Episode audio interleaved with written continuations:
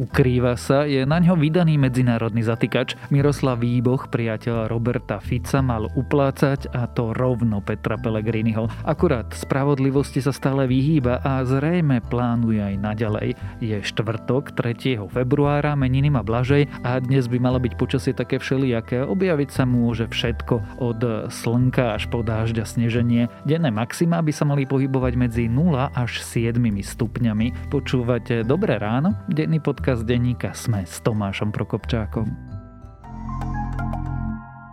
Chcete mať v roku dvetisícdvadsaťdva každé ráno Dobré ráno? Tak sa zapojte do súťaže o tankovanie na rok zadarmo z ó em vé. Stačí, ak natankujete aspoň tridsať litrov prémiového paliva Maxmotion a zaregistrujete kód z pokladničného bloku na stránke o m v bodka es ká. ó em vé. Energia pre lepší život. A teraz už krátky prehľad správ. Veronika Remišová má problémy s eurofondami. Vláda dokonca prosí Európsku komisiu, aby dostala výnimku a neprepadla nám miliarda eur. Problémy máme aj s čerpaním ďalších peňazí. Viac sa o tom dozviete v článku Evy Frantovej na webe SME.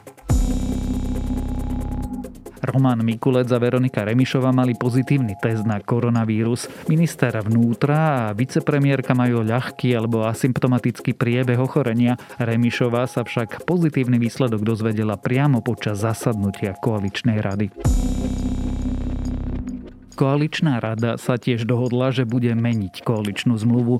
Dôvodom je pozícia ministerky spravodlivosti Márie Kolíkovej. To by malo zoficiálniť jej momentálny status quo, keďže Kolíková opustila stranu Za ľudí a prešla do klubu es a es. Firmy už nebudú musieť testovať zamestnancov. Včera to povedal minister hospodárstva Richard Sulík. Ministerstvo zdravotníctva dodáva, že v aktuálnej situácii to už aj tak nemá veľký význam. Český najvyšší správny súd včera zrušil vládne nariadenie, ktoré umožňuje vstup do českých barov a reštaurácií len zaočkovaným a prekonaným. Súd tvrdí, že problémom je v Česku platný pandemický zákon a jeho formulácia. Zrušenie pravidiel bude platiť o sedem dní, dovtedy má České ministerstvo zdravotníctva priestor zareagovať. Ak vás tieto správy zaujali, viac nových nájdete na webe denníka SME alebo v aplikácii denníka SME.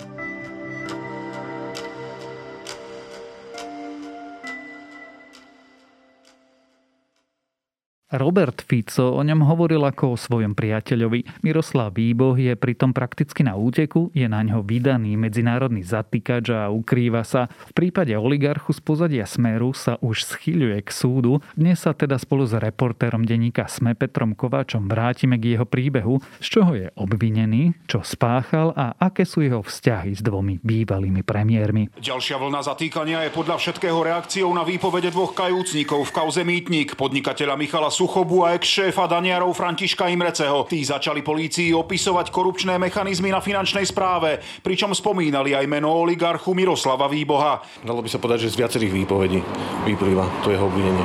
Z čoho konkrétne bývalého... Peter, urobme si taký ten úvod. Čo mal Miroslav Výboh urobiť? On je obvinený z toho, čo vzišlo z výpovedí kajúcnikov, ktorí sa nachádzajú v rámci tých veľkých kauz, ktoré sa momentálne vyšetrujú. Svedčí proti nemu František Imrecze, bývalý šéf daniarov, a zároveň Michal Suchoba, známy í té podnikateľ, ktorý profitoval z rôznych zákaziek aj u daniarov. Obidvaja zhodne hovoria o tom, že Výboh mal vypýtať stopäťdesiat tisícový úplatok pre dnes šéfa Hlasu Petra Pellegriniho, v minulosti v tom čase štátneho tajomníka na ministerstve financií, a to za to, aby pretlačil projekt e-kasy práve na ministerstve financií, z ktorého by následne profitoval spomínaný Suchoba. Urobil to, alebo teda máme aj iné svedectvá alebo dôkazy ako tie svedectvá tých kajúcnikov? Tu samozrejme tie dôkazy sú pomerne ťažko uchopiteľné, pretože samozrejme tie úplatky sa odozdávajú pomerne skryte. V tomto prípade obidvaja svedkovia hovoria o tom, že Peter Pellegrini dostal stopäťdesiat tisíc v nejakej krabici od šampanského Krystal. Žltej, obidvaja sa teda popisujú zhodne.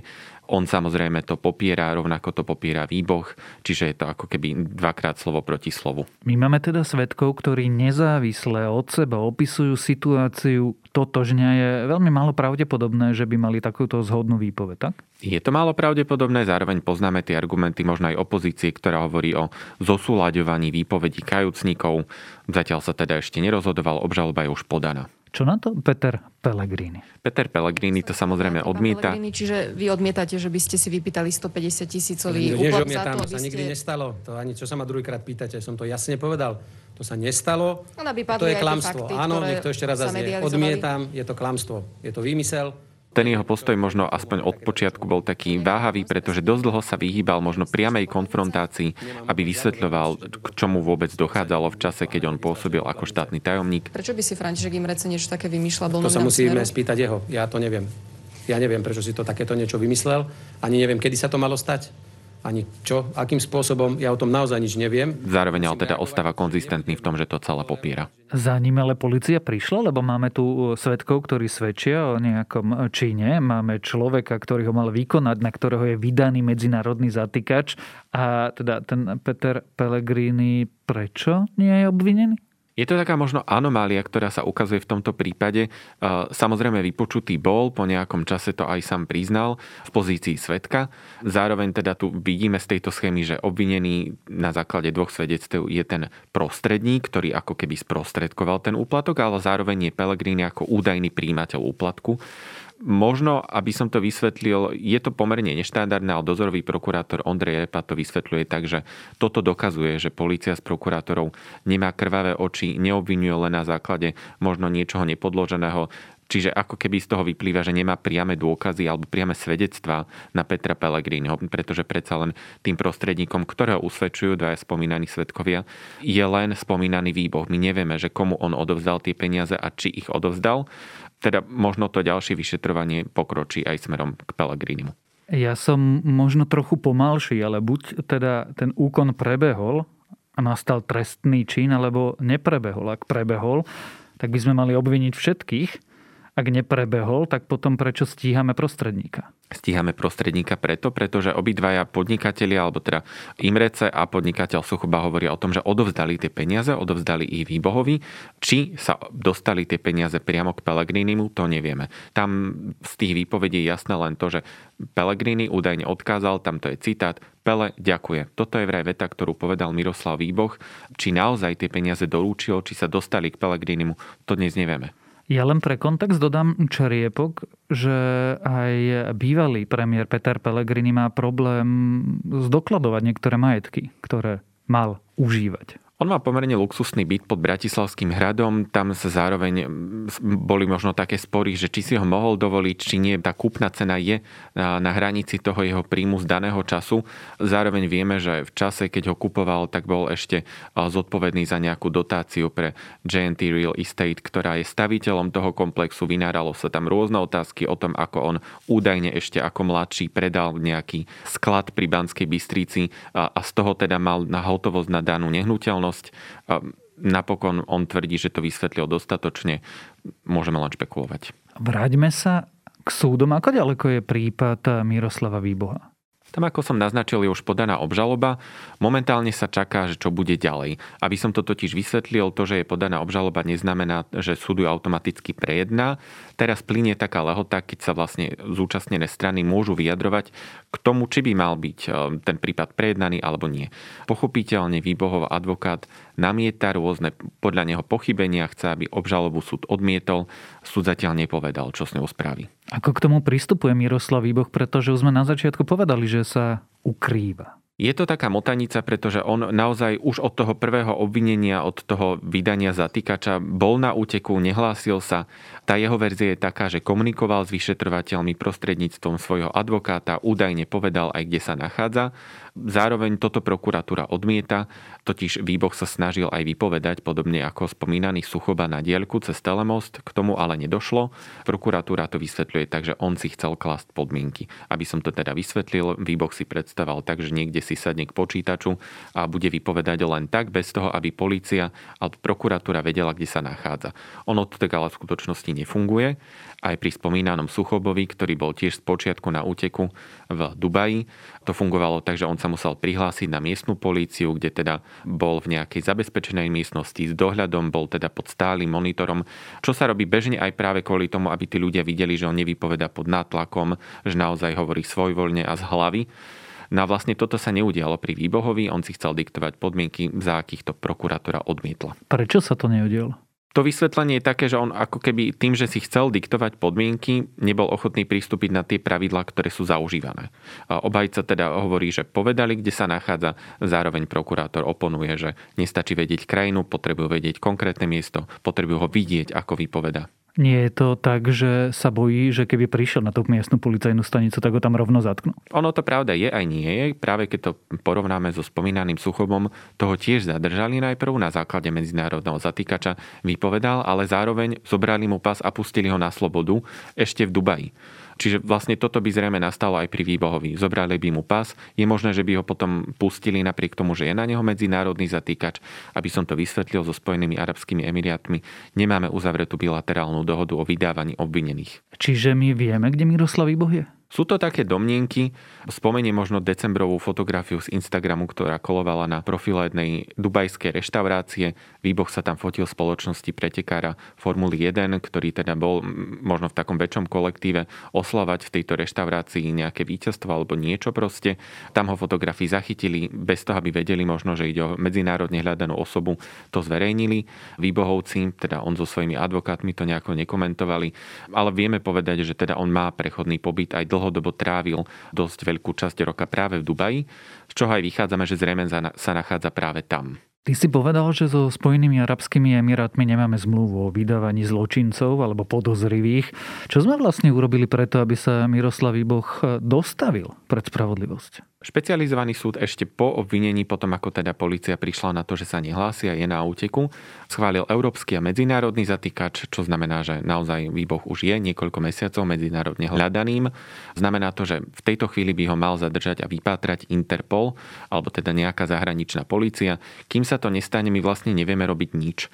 Ak by k tomu došlo, povedzme aj práve v Dubaji alebo niekde inde v Arabských Emirátoch, kde sa teda zrejme zdržiava, potom by prišla na rad diplomácia. Začalo by to riešiť ministerstvo spravodlivosti, ktoré napriek tomu, že nemáme spomínanú bilaterálnu dohodu, tak by sa snažilo o nejakú recipročnú dohodu alebo proste na základe dobrých diplomatických vzťahov o to vydanie. Ty si myslíš, že Výboha chytíme alebo sa bude naďalej ukrývať? Okolo toho celého panuje taká možno zvláštna atmosféra alebo to dianie, pretože aj z tej fotografie z Instagramu vidíme, že on nevedie nejaký utajený život, neskrýva sa niekde tak, že by bol za, za múrmi uzavretý a nikto ho nevidel. Evidentne si žije pomerne na vysokej nohe, chodí po reštauráciách, neskrýva sa, fotí sa. Je možno takou zvláštnosťou, že Interpol ho zatiaľ neodhalil. Ako je to možné? Je pravdepodobná hypotéza, že vlastne Výboh len čaká, či sa náhodou nezmení politická atmosféra a potom sa mu to prepečie? Môže to tak pôsobiť. Na druhej strane, v tomto štádiu sme už vlastne na súde, kde bude rozhodovať sudca. Už to nezávisí od tých politických elít, ktoré to tu vedú. No ale ten predchádzajúci sudca sa napríklad vylúčil práve preto, že je s Výbohom kamarát. Áno, čo môžeme povedať na druhej strane, že to je veľmi pozitívny signál, pretože možno aj vyhol sa nejakým špekuláciám, či rozhoduje správne alebo nesprávne. Teraz to má na starosti banskobystrický sudca Šupka. Čiže možno to ovplyvňovanie rozhodovania je týmto eliminované. Ja už som tie politické kontakty naznačil. Kto je Miroslav Výboh a ku komu a prečo mal blízko? To meno poznáme už určite dlhé roky práve ako človeka spájaného s pozadím Smeru. Je to jeden z mecenášov Smeru. Nie len možno hociaký, on naozaj bol považovaný dlhodobo za jedného z najbližších vôbec spolupracovníkov Fica. bol priam jeho poradcom, aspoň tak ho často prezentoval. Spomíname si na českú kauzu Pandur, ktorá sa týkala obrnených transportérov, kde vlastne išlo veľký lobbying a práve niektorých stretnutí sa mal zúčastňovať nielen Fico, ale aj Výboch. Pamätáme si na stretnutia v nejakej českej pivničke na Morave, kde popíjali s českým vtedajším premiérom Paroubkom, zároveň lobbystom Dalíkom. No a vlastne Výboch bol práve za túto kauzu jeden čas aj obvinený v Rakúsku, potom ho pre nedostatok dôkazov opäť oslobodili. Zároveň sa Výboch objavoval aj na niektorých zahraničných cestách Fica. Vieme, že ho napríklad sprevádzal pri ceste do Líbie, kde sa stretol s Muammarom Kaddáfim. To boli také tie oficiálne výstupy. Samozrejme, Výboha spomína aj spis Gorila. Aký má Miroslav Výboch alebo mal vplyv? Hovorilo sa, že veľmi veľký, a to práve z pozície toho neoficiálneho poradcu Fica. Zároveň on mal aj veľký mocenský vplyv, dostával množstvo zákaziek, mnohé boli utajené, pretože išlo o kontrakty na ministerstve obrany. Vieme, že jeho zbrojárenská firma Willink zabezpečovala napríklad servis stíhačiek mig dvadsaťdeväť a práve vlastne cez tieto kontrakty on výrazným spôsobom zbohatol. Vieme, že Robert Fico sa k nemu hlásil, nazýval ho svojim priateľom, ich vzťah dnes jaký?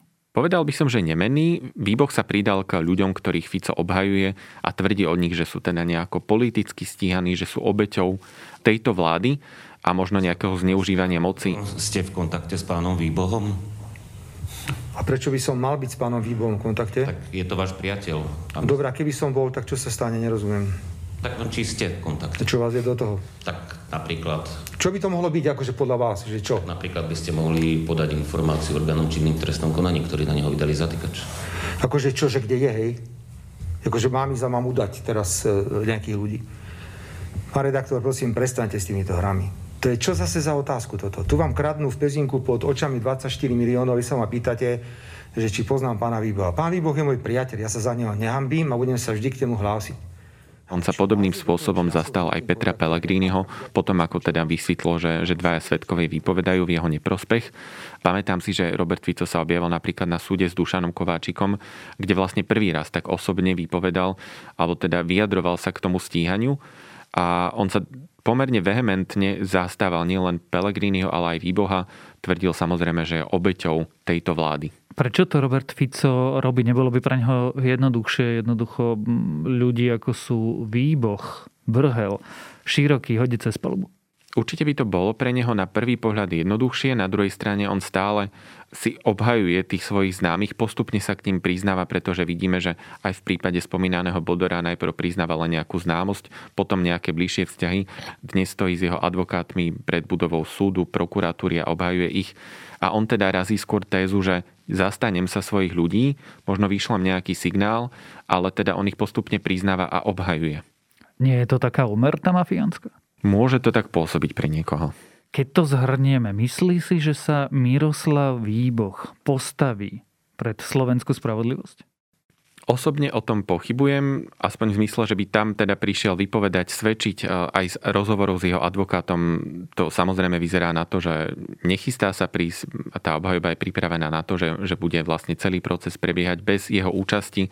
Predpokladáme, že súd nepovolí nejaký telemost alebo nejakú výpoveď na diaľku. To znamená, že teoreticky by mohol byť odsúdený alebo aj oslobodený v neprítomnosti. Myslí si, že bude uznaný vinným? To samozrejme necháme na súdy. Čo v tejto chvíli vieme povedať je, že sú tam dvaja kajúcnici, ktorí veľa riskujú, ak by nehovorili pravdu. Vypovedajú nielen do tejto kauzy, ale aj do iných, ktoré teda vôbec už nesúvisia s Výbohom. Opäť opakujem, že je to teda František Imrecze a Michal Suchoba. A, a možno aj na tom procese, ktorý teda začne zrejme už o pár týždňov, uvidíme, že aké ďalšie dôkazy sú ešte proti Výbohovi. Zrejme to nebudú len tieto výpovede. Viem, že predbieham, ale ak by súd Miroslava Výboha odsúdil, stalo by sa čo? Bol by zločincom na úteku? Bol by zločincom, odsúdeným zločincom na úteku. Samozrejme ešte, aby sme rešpektovali tú prezumpciu neviny, ešte mohlo by nasledovať druhostupňové konanie. Definitívne slovo by mal teda až najvyšší súd. Tak uvidíme a budeme to spoločne sledovať. O Miroslavovi Výbohovi a o jeho príbehu sme sa rozprávali s reportérom denníka SME Petrom Kováčom. Čo nás čaká v roku dvetisícdvadsaťdva v oblasti bankovníctva a aká bude jeho budúcnosť? Čím sme žili minulý rok a kvôli čomu budú klienti navštevovať pobočky bank navždy? Volám sa Mário Šmíkal a aj na toto sa pýtam generálneho riaditeľa tri šesťdesiatpäť Bank Andreja Zaťka. Podcast Financie bez obalu od A po Z vychádza každý druhý utorok a nájdete ho vo všetkých podcastových aplikáciách.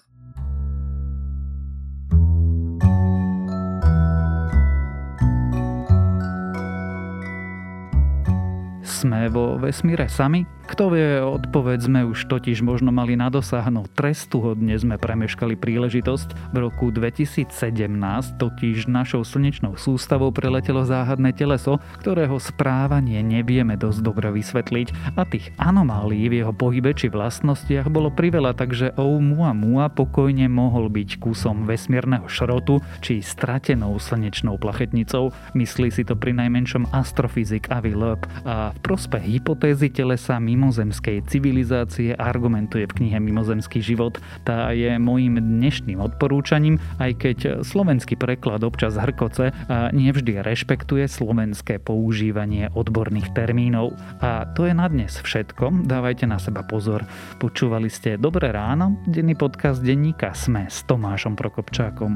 A pripomínam, že dnes vychádzajú aj nové epizódy podcastu Index, tentokrát o stratenej miliarde vicepremiérky Remišovej i nová epizóda podcastu Ľudskosť.